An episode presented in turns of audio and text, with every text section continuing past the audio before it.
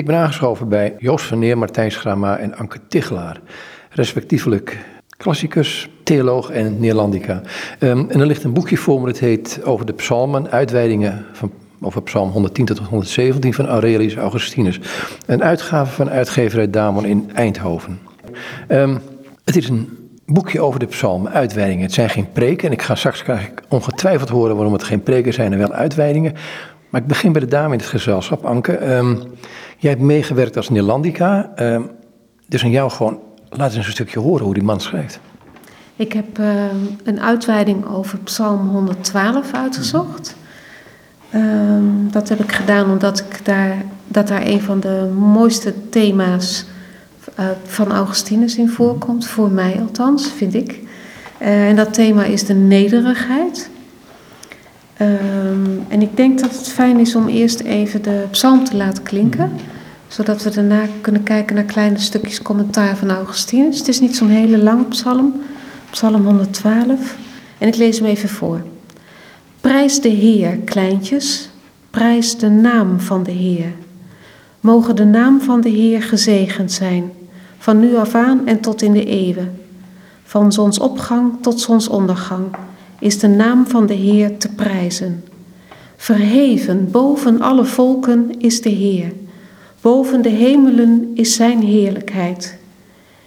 Wie is als de Heer onze God, die in de hoogte woont en naar het nederige omziet in de hemel en op aarde, die de behoeftige van de grond optilt en hem rechtop zet, en de armen van de mesthoop omhoog trekt en hem verheft om hem een plaats te geven bij de vorsten, bij de vorsten van zijn volk, die de onvruchtbare in haar huis laat wonen, als een blijde moeder van kinderen.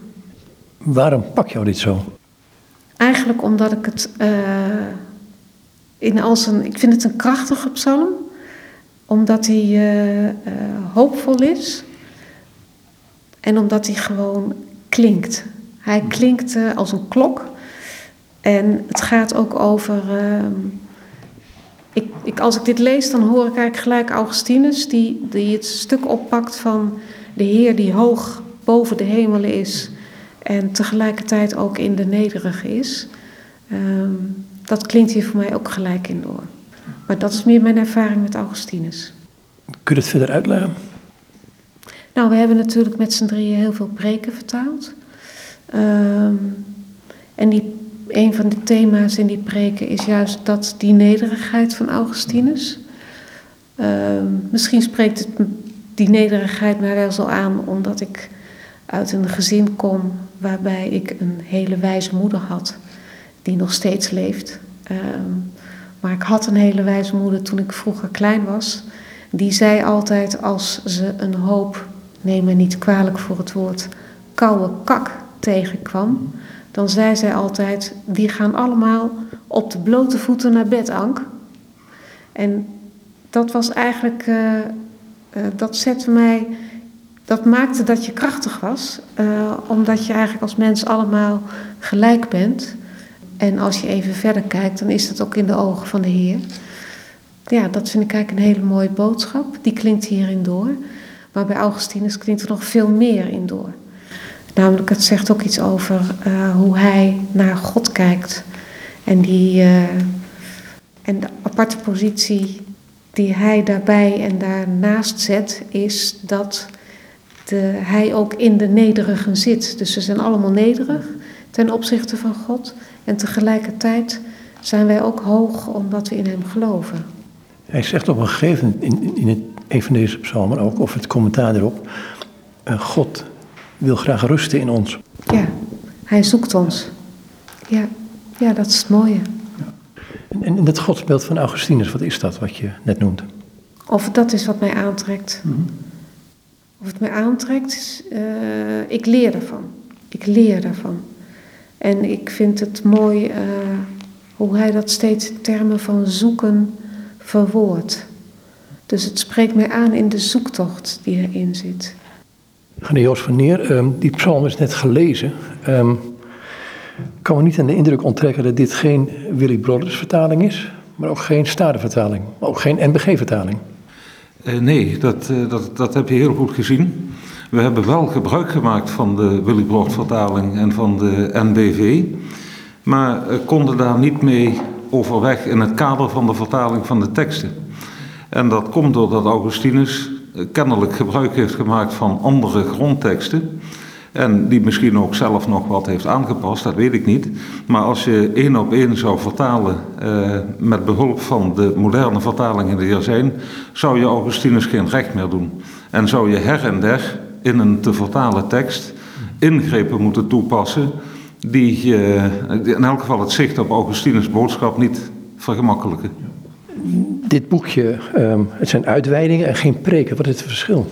Nou kijk, als uh, Augustinus preekt, hè, we hebben heel veel preken vertaald, dan zien we dat hij uh, bij de mensen een bepaalde vorm van geestelijke verdieping wil bereiken. En daarin bouwt hij ook een spanningsboog op. hij volgt ook bepaalde principes om die preek zo te brengen dat hij zijn boodschap, en dat is zoals Anke al zei, de boodschap van de nederigheid, dat hij die zo overtuigend mogelijk kan presenteren. Dus hij wil bij de mensen iets teweeg brengen. Ik wil niet zeggen dat hij dat in de Enerationes niet doet, maar de Enerationes, uh, het woord betekent eigenlijk, het komt van narrare af, betekent vertellen. Uh, enagare betekent eigenlijk uitvertellen, dus erop, uh, dieper op ingaan, beter uitleggen. wat hij vooral wil doen, is die lastige teksten die de psalmen zijn, zo uitleggen dat ze in elk geval begrijpen waar ze over zouden kunnen gaan. Dus als, als het ware een soort basismateriaal gaan vormen voor wat hij in de preken zou kunnen gebruiken verder. En dat gebeurt ook, want uh, we hebben ook verschillende preken van Augustinus over het Oude Testament vertaald. En in die preken neemt hij bijvoorbeeld een vers uit een psalm, die hij dan, eh, naar aanleiding van andere teksten uit de Bijbel, eh, dan op een bepaalde mooie manier gaat presenteren zodat hij inderdaad zijn punt kan maken. Hier geeft hij de uitleg. Dit is een soort cursus, zou je misschien kunnen zeggen. Ik ga niet doen, Martijn. Um, hij noemt de psalmen profetisch. Ja, mag ik nog even doorgaan op wat Joost zegt? Ik denk dat het ook belangrijk is bij het verschil tussen uh, uitweidingen en preken... Uh, te beseffen dat een preek altijd over een, een integraal stuk van de Bijbel gaat. Dus een pericoop uit het Evangelie of het Oude Testament. En dat is uh, dus een verhaal of een, een, een, stuk van de profeet of zo. Terwijl, wat Joost net al zei, bij zo'n uitweiding van de psalmen, dat gaat ieder vers afzonderlijk wordt becommentarieerd. Dat maakt de hele zaak uh, een beetje stuksgewijs. Als je de hele uh, uitweiding leest, dan kom je er wel achter dat er ook wel een grotere lijn in zit. Maar Augustinus is niet zo bezig met die grote lijn duidelijk te maken. Dus als je um, daar niet op berekend bent, dan stuurt hij je naar alle hoeken van de kamer met zijn uitweiding. Nou, de vraag die erachter zat, uh, hij noemt de, de psalmen noemt hij profetisch. Ja, dat is iets wat uh, Augustinus regelmatig zelf ook in, in zijn uitweidingen naar voren brengt. Uh, die psalmen die staan dikwijls in de verleden tijd. En ondanks dat feit wijst Augustinus naar het Nieuwe Testament. Hij zegt die psalmen die gaan niet alleen over wat er gebeurd is, maar hebben ook een duidelijke functie naar de toekomst. Uh, met name bijvoorbeeld wijst hij uh, op, ze hebben handen en voeten doorboord, ze hebben al mijn benen geteld. Dat komt in de psalm voor, maar het wijst op de kruising van Jezus. Nu zit er een theologisch motief achter. Het is dus niet alleen een soort truc van deze oude teksten wijzen vooruit, maar het, is, um, het gaat ook uit van de idee uh, dat het woord Gods in de psalm klinkt. En uh, het woord Gods dan als de totus Christus. Dat wil zeggen, Christus die uh, handen en voeten krijgt in de geïncarneerde Jezus van Nazareth en later in tweede instantie in de kerk. Maar het woord van God um, is zowel in het Oude als het Nieuwe Testament blijft het zichzelf. Dus um, het profetische gehalte heeft te maken met wie er aan het woord is. En zowel in het Oude Testament als in het Nieuwe Testament, in die teksten, is Gods woord aan het woord. En daar zit dus voor hem een, een soort theologische basis achter om dit zo te durven uitleggen. Een, een oud woord, toch naar de toekomst verwijzend. Zeg maar, psalm gaan die jij gekozen? Anke heeft 112. Hè? En nou, op zich is dat een, een leuk voorbeeld. Dus in Psalm 112, maar niet alleen in die uh, psalm en in de uitweiding daarover, uh, staan af en toe, laat, laat ik beginnen, in de psalmversen staan af en toe hele rare dingen. Daar heeft Augustinus eigenlijk zijn handen vol aan. Hij is natuurlijk als retor gewend om overal op te letten. En nou noem ik zo'n zinnetje waar wij absoluut overheen zouden lezen en Augustinus niet. En dat is, mogen de naam van de Heer gezegend zijn van nu af aan en tot in de eeuwen. Nou, dat klinkt heel vertrouwd, van nu af aan tot eeuwen. En dat van nu af aan, daar uh, houden wij ons niet mee bezig. Nou, van nu af aan tot in de eeuwen. Maar voor Augustinus is dat een uh, heel belangrijke zaak, dat van nu af aan. Wat zegt hij in zijn commentaar? Zeg niet, wij zijn nu kleintjes en daarom beginnen wij nu met de Heer te prijzen. Als wij groot zijn, gaan wij onszelf prijzen. Dus van nu af aan tot in de eeuwen. Wij blijven de Heer prijzen. Nou, daar denkt toch niemand aan als je dit moet uitleggen. En toch is dat een theologisch moment.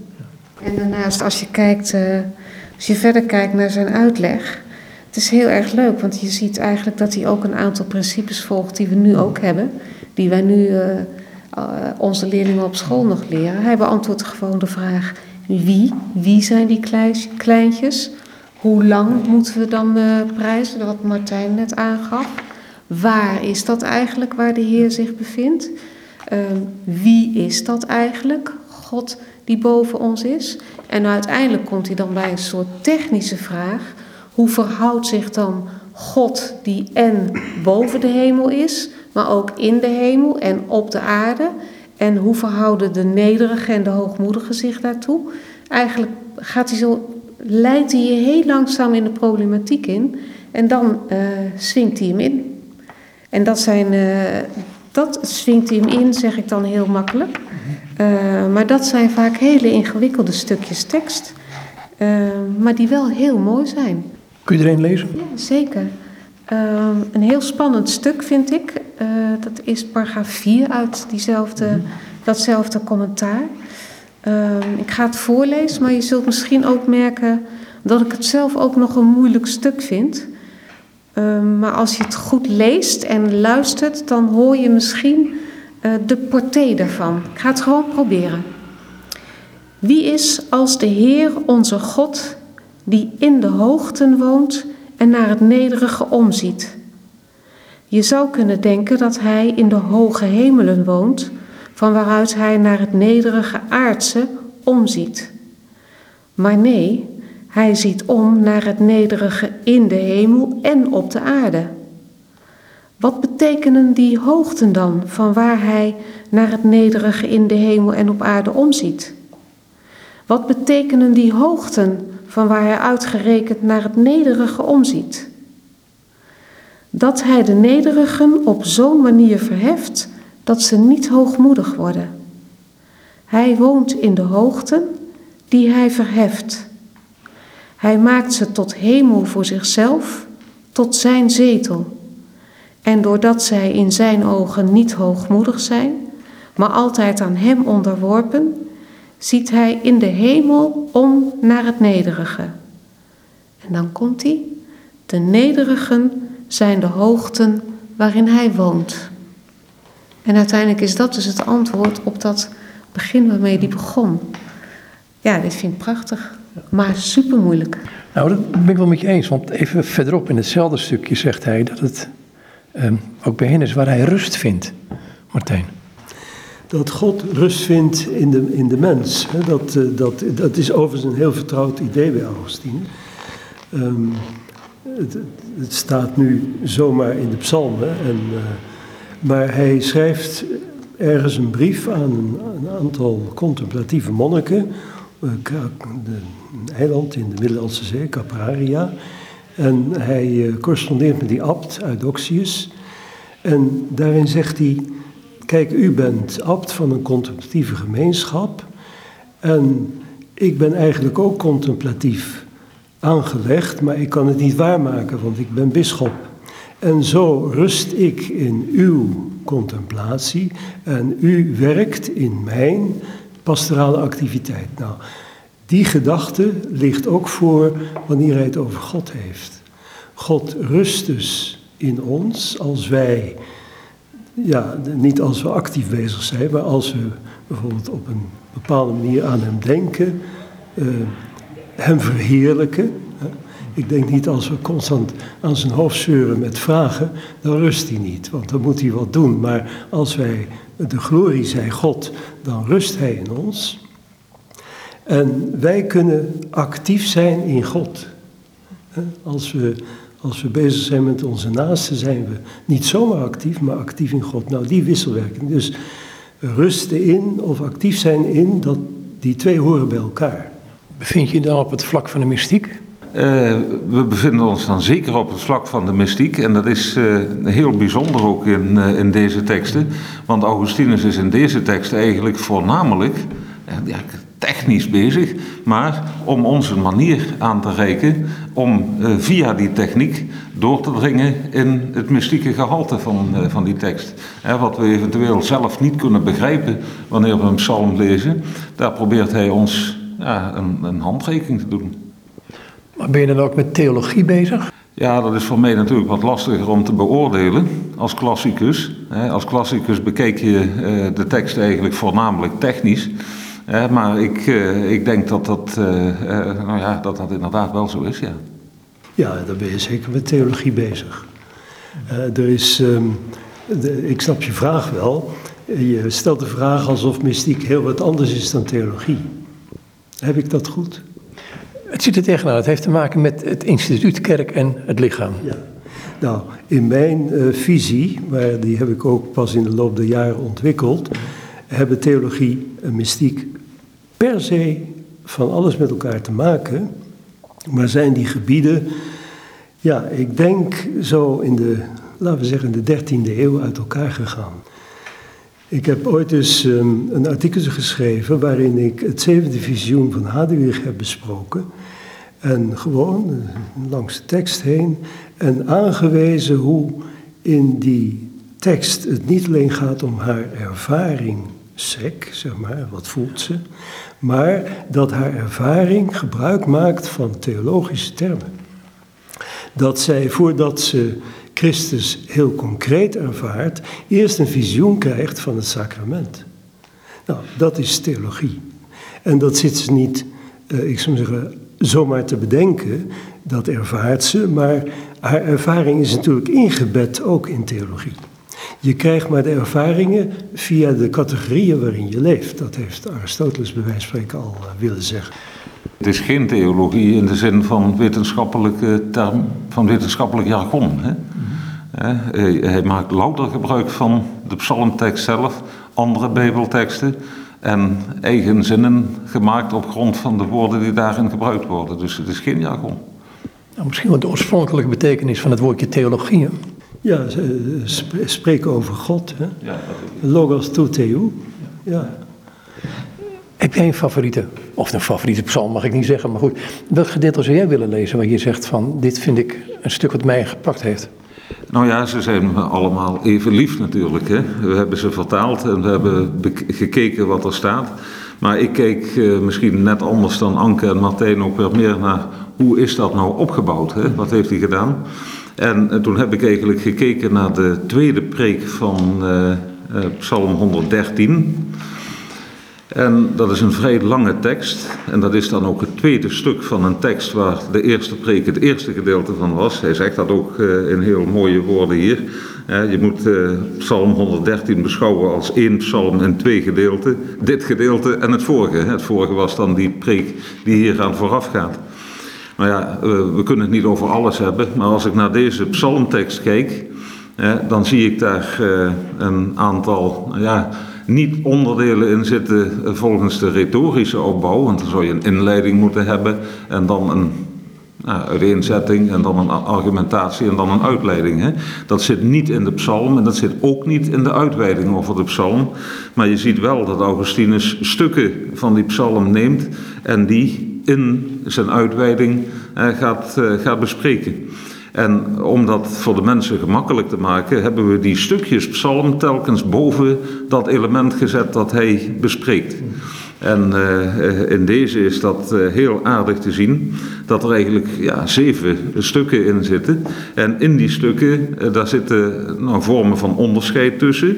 Dus hij zegt bijvoorbeeld in de eerste regel, de godenbeelden van de heidenen zijn van zilver en goud. Het zijn werken van mensenhanden. Nou, daar gaat hij in zijn uitweiding eerst een tijdje op in. En dan komt die opsomming eh, van de zintuigen. Ze hebben een mond, maar kunnen niet spreken. En zo gaat hij alle zintuigen af en sluit dan af met: ze kunnen geen geluid uit hun keel krijgen. Dat stuk eh, neemt maar liefst uh, vijf capita van de hele tekst in beslag, dus daar gaat hij mee aan de haal. Terwijl de andere stukjes wat korter behandeld worden, krijgt dit vrij veel aandacht.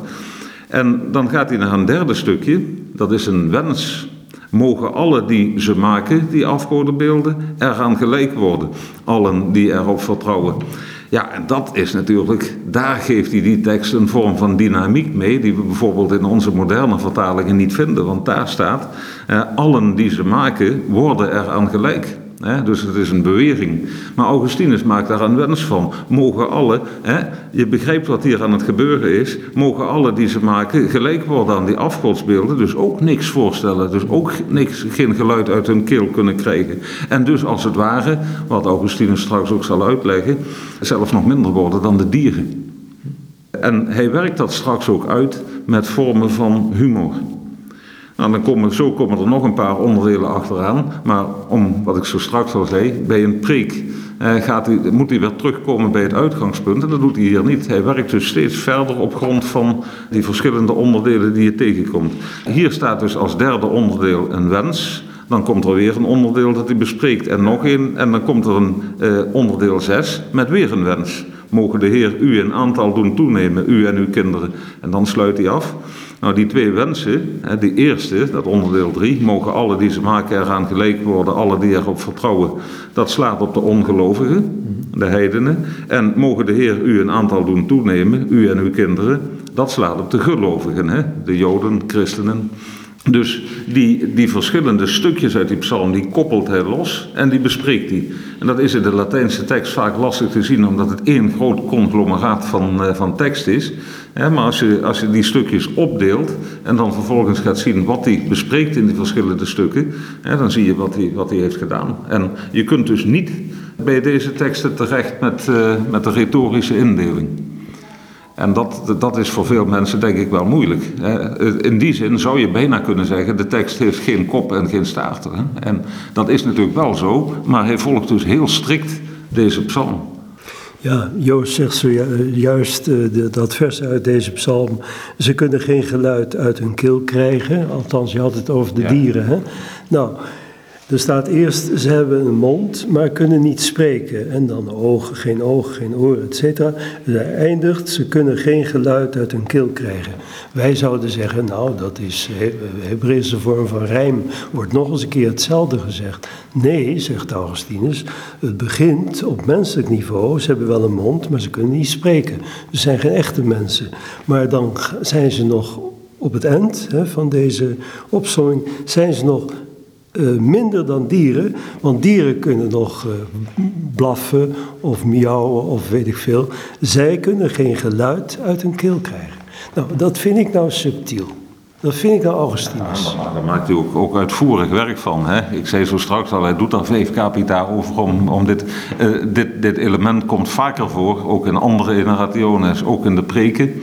In de preken ja, maakt hij bij wijze van spreken gehakt van, eh, van mensen die in afgodenbeelden geloven. Dat doet hij hier veel minder. Maar hij gebruikt wel een vorm van humor om duidelijk te maken wat hij bedoelt. Hè. Dus als je bijvoorbeeld naar die dieren gaat kijken, die afgodsbeelden die zijn dan van hout of van, van steen of wat dan ook. In elk geval van materiaal dat door God is geschapen. Hè, en dat is het enige goede eraan. Maar uh, ze leven niet en ze bewegen niet. Hè, en daardoor denken mensen van het, het staat allemaal heel stil, dus het zal wel een kracht bevatten. Of het kan het teken zijn van een kracht of zo. Maar uh, wat je uh, ziet gebeuren, en dan kijkt hij dus naar iets heel banaals zo op het eerste gezicht. Muizen en slangen, hè, die kruipen gewoon in die beelden. En muizen en slangen, muizen en slangen die, die gaan hun nest maken in, in die beelden. En op dat moment dan legt hij een heel specifiek, specifieke vorm van wat zal ik zeggen, het uitserveren van humor aan de dag. Hè? En ik heb een keer gekeken ook in psychologische studies daarover, sociologische studies en ook aan de, kant, aan de, aan de hand van praktische uh, gedachten over de humor, zoals van John Cleese of van de, de Duitse komiek Otto Walkes. Hè? Die zegt uh, dat een komiek die goed bezig is, op een gegeven moment ziet dat er bij de mensen een vaak vermoeden begint te komen dat er, een, dat een grap gaat worden opgebouwd, of in elk geval dat de aandacht wordt getrokken. En dat ze heel blij zijn als die grap op een gegeven moment ook werkelijk uitkomt. Hè, en dan komt het tot uitbarsting. Nou, dat is iets wat hij hier ook doet. Ik, ik zou dat kunnen voorlezen. Dan staat daar, hoeveel beter is het oordeel van muizen en slangen en meer van dat soort dieren dan niet, als ik het tenminste zo mag zeggen. Want in feite gaat het om een vorm van oordelen over de waarde van die afgodsbeelden. Muizen en slangen ervaren in dat soort godenbeelden geen spoor van menselijk leven en bekommeren zich dan ook niet om de menselijke vorm. En daarom bouwen ze er ook heel vaak een nest in. En als ze zich er niet door een menselijke beweging uit laten wegjagen, kunnen ze inderdaad geen veiliger woonplaats vinden dan dat. Ik kan me niet onttrekken, we, lachen hier zelf ook een beetje om, dat de mensen die dit bij Augustinus op cursus hebben gehoord, ook wel een beetje hebben gelachen. En waarschijnlijk hij zelf ook.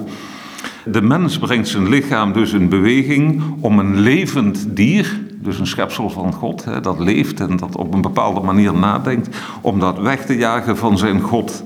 Hij vereert een godenbeeld dat niet kan bewegen, terwijl hij een dier dat beter is dan een godenbeeld wegjaagt. Hij jaagt, hè, en dan bouwt hij die climax steeds verder op, hij jaagt iets wat kan zien weg van iets wat niet kan zien. Iets wat kan horen van iets wat niet kan horen. Iets wat kan schreeuwen van iets wat niet kan schreeuwen. Iets wat kan lopen, dat is de hele herhaling van die tekst, hè, van iets wat niet kan lopen. Iets wat kan voelen van iets wat niet kan voelen. En iets wat leeft van iets wat niet leeft. Of liever van iets wat nog lager is dan wat niet leeft. En dan sluit hij af met het volgende. En dat vind ik een hoogtepunt in die tekst. Want zoals het duidelijk is dat dood zijn gelijk is aan niet leven, zo is het ook duidelijk dat dood zijn gelijk is aan ooit hebben geleefd. En daarom staat het vast dat zelfs een dode beter is dan een godenbeeld. Een godenbeeld leeft niet en heeft ook nooit geleefd. Goed, dat is duidelijk. Uh, jij wilde toch de psalm nog lezen? Ja, ik vind het eigenlijk mooi om het stukje waar het over gaat nu even voor te lezen. De godenbeelden van de heidenen zijn van zilver en goud. Het zijn werken van mensenhanden. Ze hebben een mond, maar kunnen niet spreken. Ze hebben ogen, maar kunnen niet zien. Ze hebben oren, maar kunnen niet horen. Ze hebben een neus, maar kunnen niet ruiken. Ze hebben handen, maar kunnen niet tasten. Ze hebben voeten, maar kunnen niet lopen. Ze kunnen geen geluid uit hun keel krijgen. Mogen allen die ze maken eraan gelijk worden, allen die erop vertrouwen. Het huis van Israël hoopte op de Heer. Hij is hun helper en beschermer. Het huis van Aaron hoopte op de Heer. Hij is hun helper en beschermer.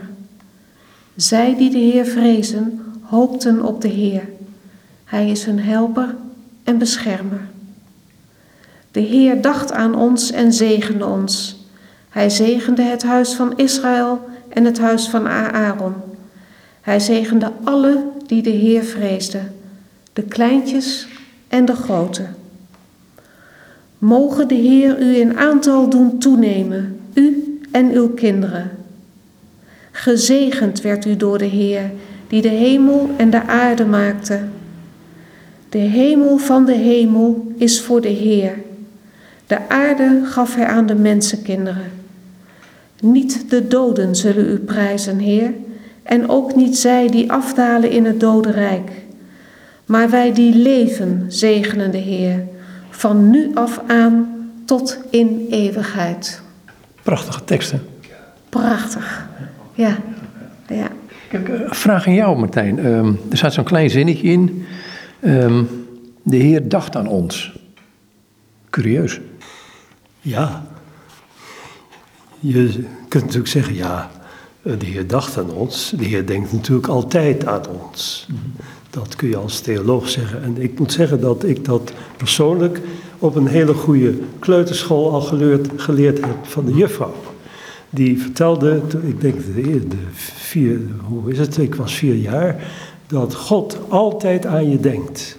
Maar om dat te attribueren, zei ze, want als die niet aan je denkt, ben je er niet meer. Nou, ik, eh, ik was heel blij dat God altijd aan me dacht. Maar hier is, God denkt aan ons natuurlijk meer dan uh, zeg maar een soort algemene theologische opmerking. Hè. Hier wil zeggen dat God met je begaan is. Dat je dus niet moet denken dat, uh, dat Hij ver weg is, maar terwijl jij in je sores zit, het gaat natuurlijk met name om dit soort situaties, dat God daarbij is. Dat hij je niet laat gaan. Dus het is ook een vorm van troost. God denkt aan ons. Ik vind het eigenlijk wel heel leuk om even te vertellen dat toen we aan uh, dit uh, vertaalwerk begonnen, um, dat we toen heel erg nagedacht hebben over hoe, we, uh, hoe je eigenlijk tegen de generationes aan moet kijken en hoe dat tot uitdrukking komt in de vertaling. We hebben natuurlijk jarenlang preken vertaald. En dat was, daarbij hebben we ons gericht op een publiek dat luistert. Dus de preken moesten klinken en moesten voorgelezen kunnen worden. We waren dus ook echt gewend aan uh, dat we als een preek af was, dan lazen we elkaar voor. Om te, te luisteren of de tekst overkwam zoals wij dachten dat die bedoeld was. Uh, het mooie van die generationes is dat dat eigenlijk bedoeld is niet voor een luisterend publiek, maar meer voor een lezend publiek en meer een beschouwend publiek. Um, dat betekent niet dat wij nooit een stukje aan elkaar voorgelezen hebben van die generationes. Maar het betekent wel dat wij uh, veel meer in ja, een soort leesstand verzeild zijn geraakt. En meer het beschouwende karakter ervan naar voren hebben laten komen. Dus waar we voorheen, om het even heel makkelijk uit te leggen, uh, gericht waren op de zinnen wat korter houden, het net iets meer uit te leggen voor een groter publiek, misschien net iets makkelijker te vertalen, hebben we hier juist geprobeerd om ook af en toe de lengte van de zin te bewaren, om de redenering vast te houden en ook het niet, uh, niet te soepel te maken, zou ik bijna zeggen. Dus het net iets meer schurend te houden. Um, en dat heb ik eigenlijk ook heel spannend gevonden aan dit traject. Het zijn gewoon echt andere teksten. Jij zegt uh, terecht dat het uh, soort leesteksten zijn. Nu moeten we natuurlijk wel rekening houden met het publiek uit de vierde, vijfde eeuw, die uh, echt naar Augustins kwam om hem te horen. Maar die Generationes, dat was geen onderdeel van de Augustiviering. Dat was dus echt voor liefhebbers. Die kerk zat dan ook niet per se vol. Misschien wel in, in Carthago, waar men echt belust was op deze redenaar. Maar het waren de liefhebbers. En die waren, ja, die, die mediteerden met Augustinus mee. En dat, dat hij aan het mediteren is, ja, Joost kan daar misschien iets leuks over zeggen. Um, af en toe onderbreekt hij zichzelf omdat hij doorheeft dat hij zijn zin niet kan afmaken. Dat is, dat is voor mij ook een, een eigenschap die ik herken op een gegeven moment. Dan begin ik een, een zin en dan, dan, dwaal ik af en dan denk ik, waar heb ik het eigenlijk over? Maar goed, Joost.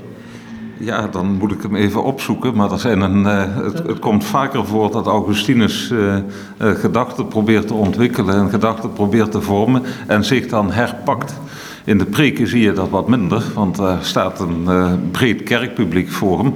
Uh, dat uh, wil luisteren naar een goed en krachtig verhaal met een begin en een eind.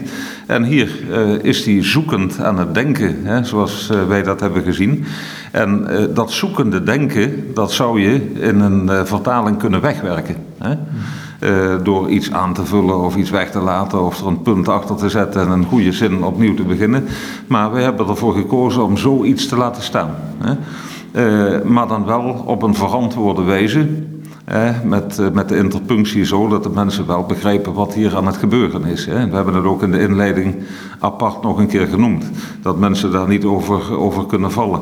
wat Anke zegt is terecht. Uh, die tekst die, uh, die, die, die bevat vaak wat meer moeilijkheden dan in een, in een preektekst. En hij hoeft niet per se voorleesbaar te zijn, zeker niet bij alle inerationes. Hè, want sommige zijn gewoon door hem gedicteerd, er is niet eens een publiek bij geweest. Hè. Maar van deze is de bijzonderheid dat volgens moderne inzichten dat dit uitweidingen zijn die, die, die wel hardop zijn uitgesproken. Ze vertonen wat tekenen van schriftelijk taalgebruik. En ze vertonen ook tekenen van mondeling taalgebruik. En op grond van die twee gegevens zijn moderne onderzoekers tot de conclusie gekomen dat het een soort nascholingscursus is geweest in de paasweek. Dat uh, de pasgedoopten uh, niet alleen s'morgens in de kerk kwamen, maar smiddags nog een keer ergens, misschien wel in de kerk, bijeenkwamen. Om dan van Augustinus nog een ja, lezing te horen die wat dieper inging op uh, bepaalde problemen. En daar hebben ze, denk ik, dan naar geluisterd.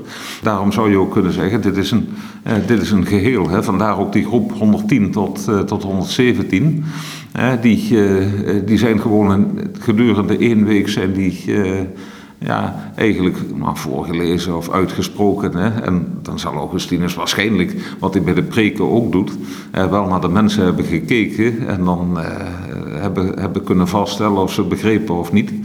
En zij hebben gezien hoe hij probeerde om tot zijn gedachten te komen. Heb je zo'n voorbeeld van zo'n gedachte die hij ontwikkelt en niet afmaakt?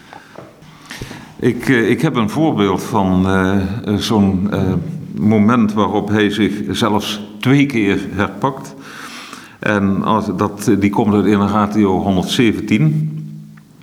En dan zegt hij, en de context die ben ik nou even kwijt, hè, want ik lees nou alleen even dit. Er bestaat geen enkele reden om te betwijfelen, geliefde. Want er zijn zoveel getuigenissen die met elkaar overeenstemmen u kunt de overeenkomsten daartussen zelf in de schrift nalezen. Er bestaat geen enkele reden om te betwijfelen dat er in Gods heilige schrift niet alleen sprake is van God onze zonde beleiden, maar ook van God onze lof beleiden. Want wat is er daarom passender in deze psalm wanneer wij Halleluja zingen, wat prijs de Heer betekent, en wanneer wij begrijpen dat we iets moeten doen als wij horen beleid de Heer, wat is er daarom passender dan dat wij de Heer prijzen? Uh, je ziet, hij probeert hier drie gedachten uh, in elkaar te vervlechten. En geeft daar ook nog kleine stukjes uitleg bij. Hè? Halleluja zingen, wat prijs de Heer betekent. En dan staat, staat hij en de toehoorder ook weer op een ander spoor. En dan loopt die zin als het ware een beetje vast. En als die vastloopt, dan begint hij hem weer een keer opnieuw. Zodat de mensen begrijpen wat, wat, uh, wat hij bedoelt. Is het ook niet meteen de opbouw van de psalmen, van psalm 1 tot en met 150? Ja, dat is eigenlijk heel lastig te zeggen, want nu denken mensen misschien dat Augustinus dat commentaar op de psalmen in één keer achter elkaar heeft geschreven. En, en dat is niet zo. Hè? Um, Augustinus heeft die uh, psalmen allemaal becommentarieerd. Eigenlijk tot aan het einde van zijn leven toe op één na, dat kwam pas later. Hè? En um, uh, hij heeft de gelegenheid die zich voordeed aangegrepen om over de afzonderlijke psalmen te spreken. En uh, dat is helemaal niet in chronologische volgorde gebeurd. En dat is ook niet gebeurd op de manier waarop het hier. Ik denk dat deze teksten inderdaad uh, alle acht uh, achter elkaar zijn uitgesproken en een soort eenheid vormen. Maar bij anderen is dat helemaal niet het geval. Het zijn dus echt zeer los van elkaar staande teksten. En bijvoorbeeld op, helemaal op het allerlaatste, dus die hele psal, lange psalm 118, die, die, 119 bij een andere groep van de bevolking. Inderdaad, 118, 119. die, waarbij de uitleg maar liefst bestaat uit 32 preken, die heel mooi is vertaald door Van Bavel een aantal jaar geleden. Uh, die heeft hij alleen maar becommentarieerd omdat zijn medebroeders zeiden van je hebt er 149 becommentarieerd, waarom nou die ene niet? En toen heeft hij het toch nog aangepakt en heeft het inderdaad voor zijn dood kunnen afronden. Dus Joost heeft een voorbeeld gegeven dat Augustinus zich een paar keer herpakt. Nou, daar, dat is dikwijls midden in de uitleg. Maar wij vonden af en toe ook wel dat Augustinus moeite had met een beginnetje. En dan zeiden wij, ja, um, hij had dit ook heel direct kunnen zeggen, want Augustinus is eigenlijk heel direct. Er zit altijd een, een, een directe redenering in. Hij, hij, maakt geen gebruik, weinig gebruik van opsommingen. Wat je wel eens bij, ik noem maar wat, Johannes Chrysostomus ziet of zo. Maar um, ik kan nu geen voorbeeld geven dat die in deze psalmen voorkomt, deze generationes voorkomt. Maar Augustinus kan op een gegeven moment zo, als hij begint, enerzijds met de deur in huis vallen. En anderzijds, eh, zeg maar, vier zinnen lang, dat je denkt, ja, waar wil je nou heen? Nou, dat weet hij waarschijnlijk zelf niet. Ja, niet goed, denken wij. En op een gegeven moment heeft hij het en dan schiet hij vooruit. Nou, dit zijn zulke leuke momenten om, om dat tegen te komen. Het is zo gewoon, zo te zeggen. Nou ja, die, die, het is inderdaad die gewoonheid, maar het is ook de aardigheid die hij als leraar, zou je bijna kunnen zeggen, erin voelt. dus dat hij zichzelf herpakt. Dat daarmee ja, laat hij zien wie hij zelf is. Hè? ik ben ook maar een mens die probeert tot een oplossing te komen. Maar je ziet als je verder opkeekt in die, uh, in die in ratio 113, dat hij bijvoorbeeld ook voor een bepaald probleem twee oplossingen biedt. Dat doet hij in preken wel eens een keer. Hè? En die 200 preken die we vertaald hebben, gebeurt dat een keer of drie. Maar hier in deze teksten gebeurt dat veel vaker. Dus daar zit een publiek hem hè, dat, uh, dat het leuk vindt om met hem mee te denken. Hè. En dan geeft hij, dan zegt hij, er bestaat ook nog een andere uh, interpretatie van die woorden. Een interpretatie waarin ik niet mag voorbij gaan en die ook geen afbreuk doet aan wat ik zojuist zie. Want daar let hij natuurlijk wel op. Hè. Dat je niet een alternatieve interpretatie krijgt waarin hij vastloopt. Hè. Die interpretatie moet altijd um, passen en overeenkomen met de regel van het geloof. En dan mogen die ook allebei door elkaar worden gebruikt. En dan zal hij tegen die mensen zeggen: van, Nou, het is aan u om te kijken wat u, wat u, wat u wilt. Het is allebei goed. Waar voelt u zich thuis bij? Ja, waar voel je je thuis bij? Zullen we nog één psalm lezen? Ja, dat is goed. Misschien uh, is het leuk dat ik nog even één ding vertel. Als ik uh, ons nu in een soort terugblik even hoor praten voor enthousiasme over het boek. Uh, dan zou ik eigenlijk willen zeggen tegen, als, tegen de mensen die luisteren dat als je het leuk vindt om de uh, Enerationes te gaan lezen, dat het misschien helpt, en daarom doen we dat af en toe ook tussendoor, um, niet alleen om ze te lezen voor jezelf, maar als je in stilte zit, uh, om ze ook af en toe voor jezelf hardop te lezen. Ja. Omdat ze daardoor uh, meer door je heen gaan. Dus daar eigenlijk vertragen wij een beetje als we hardop lezen. Dan moet je het beter lezen. En dat is eigenlijk mijn advies. Want het zijn pittige teksten, als ik heel eerlijk ben. Ik vind, vond het niet makkelijk. Um, en we praten er eigenlijk met een beetje gemak over. Zo van dit is leuk, dat moet je zien. Maar eigenlijk ga je dat pas zien als je het echt langzaam en tot je door laat dringen.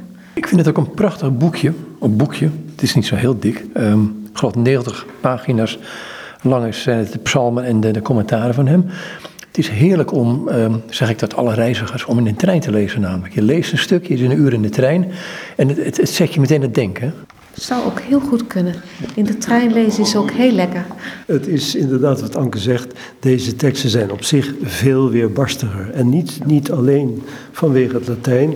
Uh, dat kan Joost beter beoordelen. Maar uh, het, het, is natuurlijk het Latijn van Augustinus. Maar in het vertalen moet je eigenlijk van tevoren al een beetje weten waar wil die heen. En waar wij op, stad, op stieten, hè, dat is verleden tijd verstoten, mm um, was dat we uh, op een gegeven moment zeg maar vijf à tien minuten bezig waren en dan toch dachten, nee, hij is met een andere lijn bezig.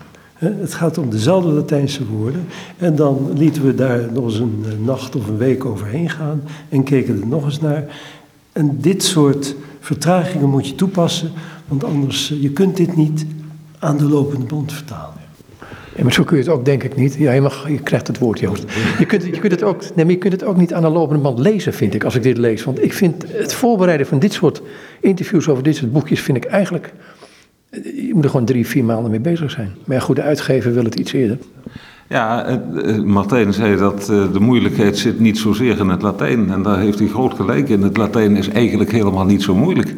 Uh, je kunt het Latijn vrij gemakkelijk omzetten in het Nederlands. Maar dan houd je een gedachte over waar je nog eens mee aan de gang moet. En die is altijd lastig. En ik moet zeggen, toen ik deze Psalm 113, preek 2, weer las na een ja, de vorige de keer dat ik het las was bij de controle van de drukproeven.